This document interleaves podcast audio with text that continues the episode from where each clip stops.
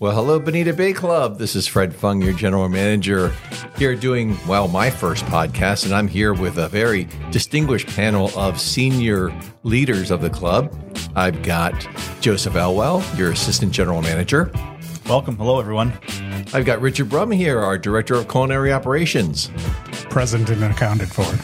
And finally, last but certainly not least, someone who some of you probably don't even know, but is critical to our operation, Ms. Peggy Taylor, our Director of Human Resources. Hello, everyone. So, what a great group that we have here today.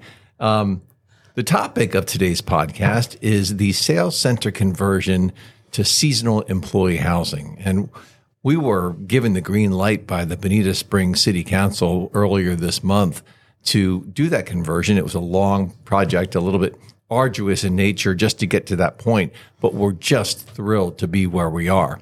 So today's topic is going to cover basically the who, what, where, when, why, and how of what we're proposing to do. And, um, we'll get right into it. So, Joseph, why don't you kick it off and tell us a little bit about, for the people who are listening who may not know, what building we're talking about and where is it?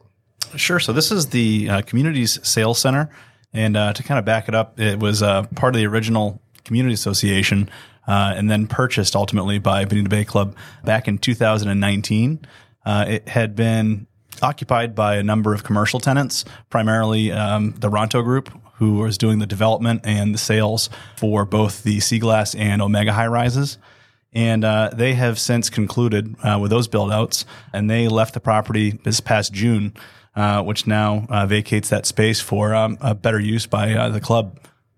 Now, this building is pretty close to the club, but where does it sit in relation to the entrance of Bonita Bay and within the property lines and things like that? So the building is uh, just adjacent to the main gate uh, off of South Bay Drive. Uh, so it's just outside the gates. So we've talked a lot about employee housing over I guess we started back in 2014, 15. Is that right, Chef? Yeah, I think it's right around there. And, um, you know, why is there a need for this and what have we done in the past? Well, I mean, the main need for the staff housing is the lack of reasonable, affordable, and close housing for our seasonal staff. You know, these folks are coming in from overseas. They're not necessarily familiar with the area. Uh, we want to make sure that their transit to and from work is not only safe, but also cost effective for us as a club. And to have this opportunity within our gates is just absolutely phenomenal. It's going to be a, a real game changer uh, for us uh, from the club overall.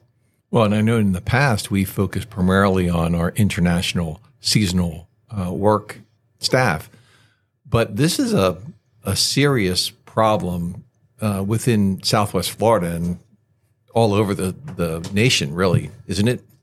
Oh, absolutely. And in fact, not only does this provide our staff with housing, uh, but we feel really good about the fact that we're releasing area apartments uh, back to the community. So, you know, we've really felt badly that those were sitting empty uh, since we had to secure housing year round, but we're only occupying them for six or seven months. Well, on that, Joseph, over the course of time, I know that we've experienced housing locations that we've secured for our international staff that's close by. Uh, I remember a time when we rented them bicycles. That was my uh, genius idea, along with Peggy Taylor. And um, we only had one person cry over that.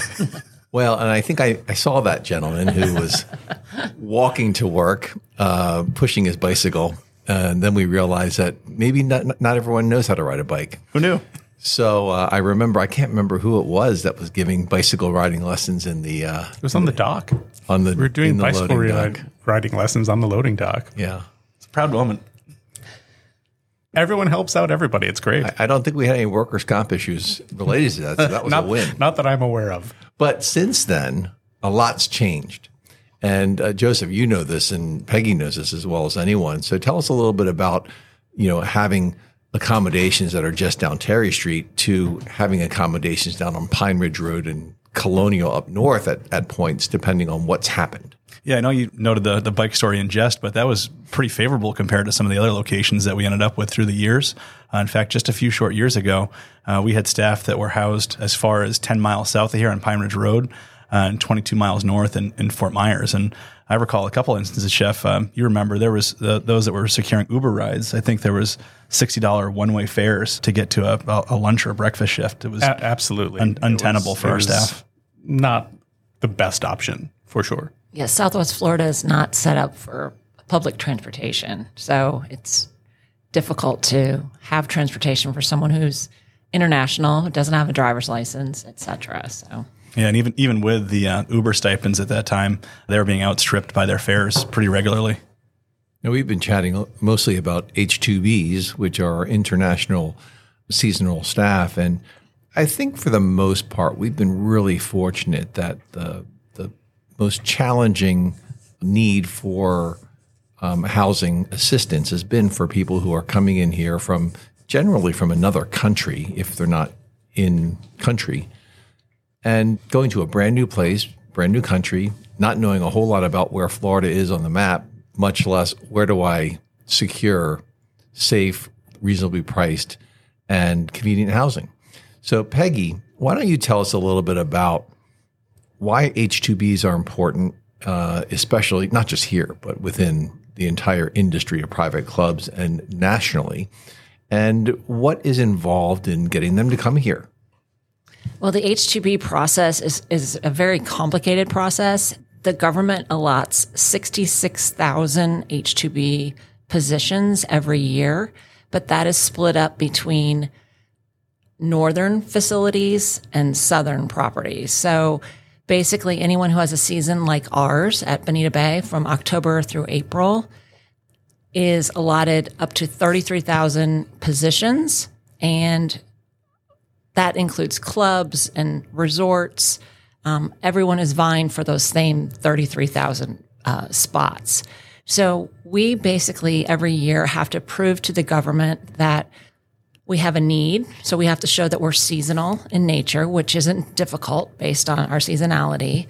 But in addition, we also have to um, show that we have attempted to recruit locally or in the United States and have not been able to find any staff. And then we have to get approval through the Department of Labor. And then once they certify that we are okay to proceed, then it goes to the United States um, Citizen and USCIS, I guess is the, the acronym. I can't remember what it stands that's, for. That's all that's really important, right? It's a wordy one. INS, basically. And then once they certify, um, then we can move forward. And we actually participate in two different parts of the process. Um, one is in country petitioners, and then we also do out of country. So we do about half and half each year. This year we're bringing in 36 H2B staff. And half of them are were already in the country, so they're transferring from a northern property, and then the other half are coming from out of country, meaning that they may have worked in the United States before, but they are based in their home country right now. So you mentioned that we have to basically prove or demonstrate that we exhausted the local resources. And I know that we all feel very strongly about that and doing it naturally. We don't want to hit an easy button, even if we could, to say, hey, let's bring down 100 H2Bs, which, and that's not an exaggeration. There are clubs uh, in this area that bring in more than 100 people uh, outside of the country or within country that are H2B, um, have H2B visas. And we don't do that, do we? We really look and feel like there is a responsibility of ourselves to exhaust the local talent pool of people who we try to get to work here. And there's one one or two particular areas that are exceptionally difficult, not just locally, but also nationally. And what is that? I mean, Chef, you tell us. Naturally and and nationally, um, the two main areas that you're going to find uh, your H2B staff, or uh, the the other side of that is H2BA staff is in kitchens, but you'll also see H2B staff uh, showing up in agronomy, uh, sometimes in, in golf areas, but pretty much all aspects of hospitality throughout the country, especially in clubs and resorts, uh, use some level of H2B staffing to allow them to get up to full full levels of, of hospitality that we're looking for. And I think the ability to attract people into the culinary world and the restaurant world in general has been exacerbated. The difficulty has been exacerbated by COVID because all of a sudden, you know, people were working from home and and not only is the restaurant business difficult, but now put them in an environment where you're in 120 degree cooking meals in front of a fire in the middle of the summer and uh, there there has to be a draw to that. And often that draw is that people want to do be in that type of environment. It's a different type of environment. It's one that is um, driven internally and people that want to to aspire to do something for not just the interaction like I do in the front of the house of the of the club, but the back of the house is different. I I believe the statistics were after COVID, there was approximately 30,000 uh, less people who are in the hospitality industry uh, nationally, which is just a, a, massive number. Like the the industry as a whole saw uh, a great deal of people walk away from interest in in being involved in hospitality, and that's not just uh, the culinary aspect itself. That's that's front of the house hospitality as well. Sure. I mean, we always talk about you know, would you rather work Monday through Friday from nine to five, or would you like to work nights, holidays, and weekends? And so there has to be something different to that. And, and a lot of it is like for myself, I gain a lot of gratification from the interaction that I have with people like you and our H2B staff, but also the, of course, the membership here is terrific. Absolutely. And, you know, so much of this conversation has involved our H2B staff, but the option of having short term staff housing also puts us in a fantastic spot to help bring in interns and externs from national culinary schools, which we didn't have in the past. Uh, consistently, when we attempted to recruit from culinary schools for short term internships, affordable and available housing was always a mitigating factor for people not joining Bonita Bay Club. Uh, and that's going to put us in a much better spot to attract um, actual American workforce as well. Well, that's a great point, Chef. I know that you've gone to the CIA before and you recruited. You always came back and said, well, question number one or question number two was always Do you have housing? Do you have housing? And so while this is very rare for Southwest Florida, I believe we are the first private club that is even close to looking at something uh, to address this issue. It's pretty common in the rest of the world in private clubs, right? The rest of the country, anyway.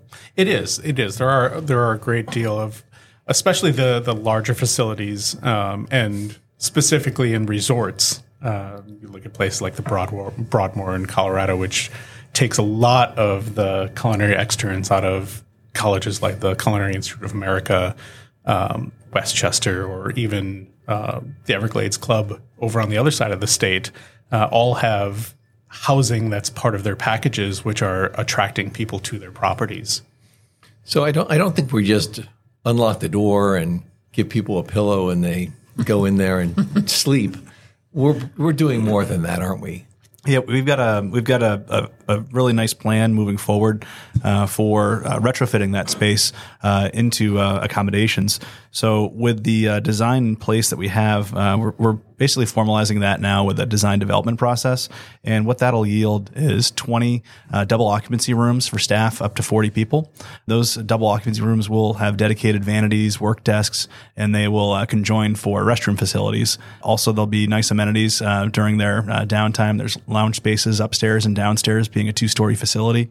Uh, with dedicated laundry facilities, uh, an outdoor uh, kitchen area uh, with the outdoor lounge space as well. There'll be a, a, resident manager suite on site. And then we've got an additional suite to, to Chef's point about potentially having an extern or, or an intern that provides us some flexibility for uh, an additional housing area. That's great. I think, what about outdoor areas? Anything for them to be able to relax and get outdoors? Yeah, there's a nice uh, outdoor kitchen area uh, actually onto the east side of the building facing the rest of the promenade, uh, which will be a really nice backdrop for a little outdoor relaxation. So, Richard, you touched base on this a little bit, uh, how this is help, going to help you from a recruiting standpoint, but you and perhaps Peggy, how is this going to differentiate us as an employer of choice? Um, it's going to be, a, it's, this really will be a big deal. Um, like you had stated, uh, and we had talked about, there, there just isn't another place that's going to have a facility like this in our area of the state.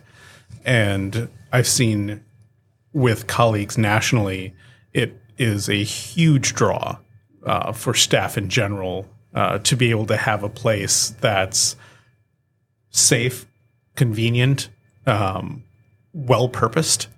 Uh, you know, we had we had staff coming back this year that was at a facility that just had extremely subpar um, amenities and, and housing for their staff, and it it really affected um, it affected their experience, um, and it's just not the right thing. You know, we are positioning ourselves to really give something good uh, to the people who work for us and work with us and are, are delivering a incredible experience to our membership.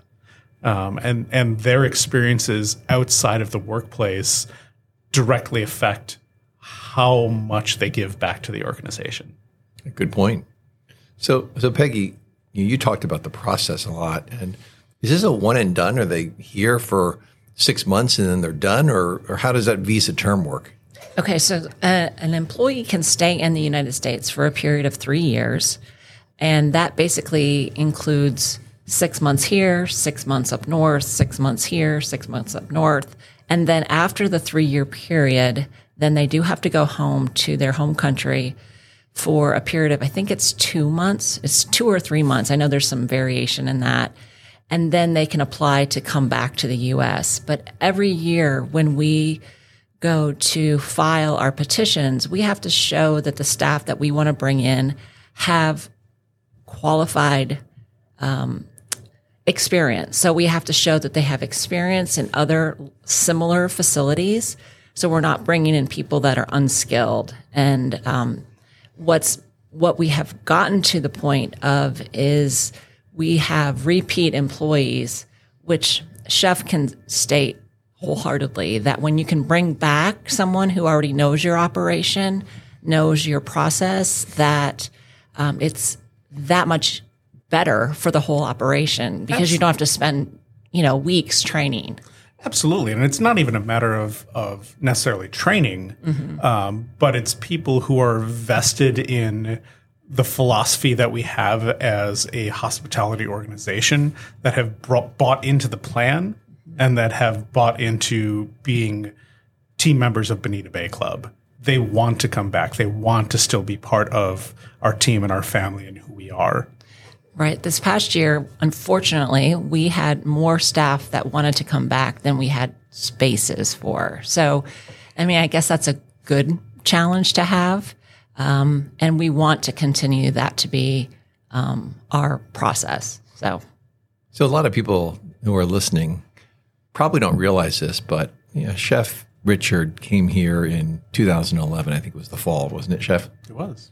And um, I remember that pretty well because I was very involved in the in the process that that we looked at over 100 people uh, from a candidate standpoint, and we whittled it down closely. And and you, know, you really um, impressed us with a philosophical difference than many other people, where you articulated it very well, which was that you want to ensure that you have the opportunity to prepare foods and create them from scratch to the absolute extent and limit that you possibly can right here at Bonita Bay Club. And some of that's facility driven and some not. So recently, what a lot of members I think probably do not know is that Chef Richard's team was awarded and named the number two ranked culinary operation in the entire nation by Club and Resort magazine. That is correct. What an accomplishment.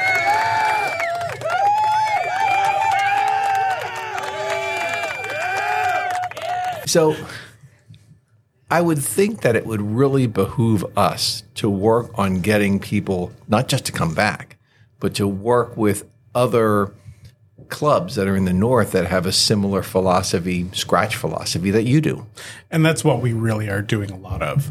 Um, I have colleagues in the north at, at similar minded clubs with similar minded chefs that we are actively exchanging staff with that we're allowing our team members to grow and expand and and just gain momentum in their culinary careers as they're moving forward and it's it's something pretty special Well, so Joseph, you talked a little bit about what this is going to look like when we eventually open it. It doesn't just happen, right? We don't just renovate this and open the doors. There needs to be some level of financial resources associated and allocated towards doing this. So, talk a little bit about that. Sure. So uh, obviously, we're still pretty early in the process and really going off of uh, kind of some high level uh, cost analysis with the help of the finance committee uh, and ultimately to be approved by the board of directors. But when we're looking at those analysis, we take a look at what we could have offset with rental uh, from the commercial tenants that we had versus what we're what we'd be saving uh, based on you know bringing that in house and not paying rental terms otherwise. So with that, we feel very confident that uh, we're looking at about a 10 year payback, kind of at worst case scenario, based on uh, what we'd be saving from an operational perspective. Yeah, I mean, the, the net amount was multiple seven figures Right. in- over the course of time, right? Yeah, it's pretty impressive.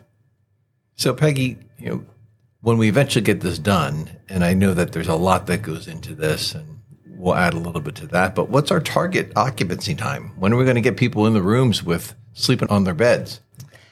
Our hope is that we will be live in season 2025, 2026. Oh, That so that's, a little, that's a little ways off. What's involved in getting from here to there?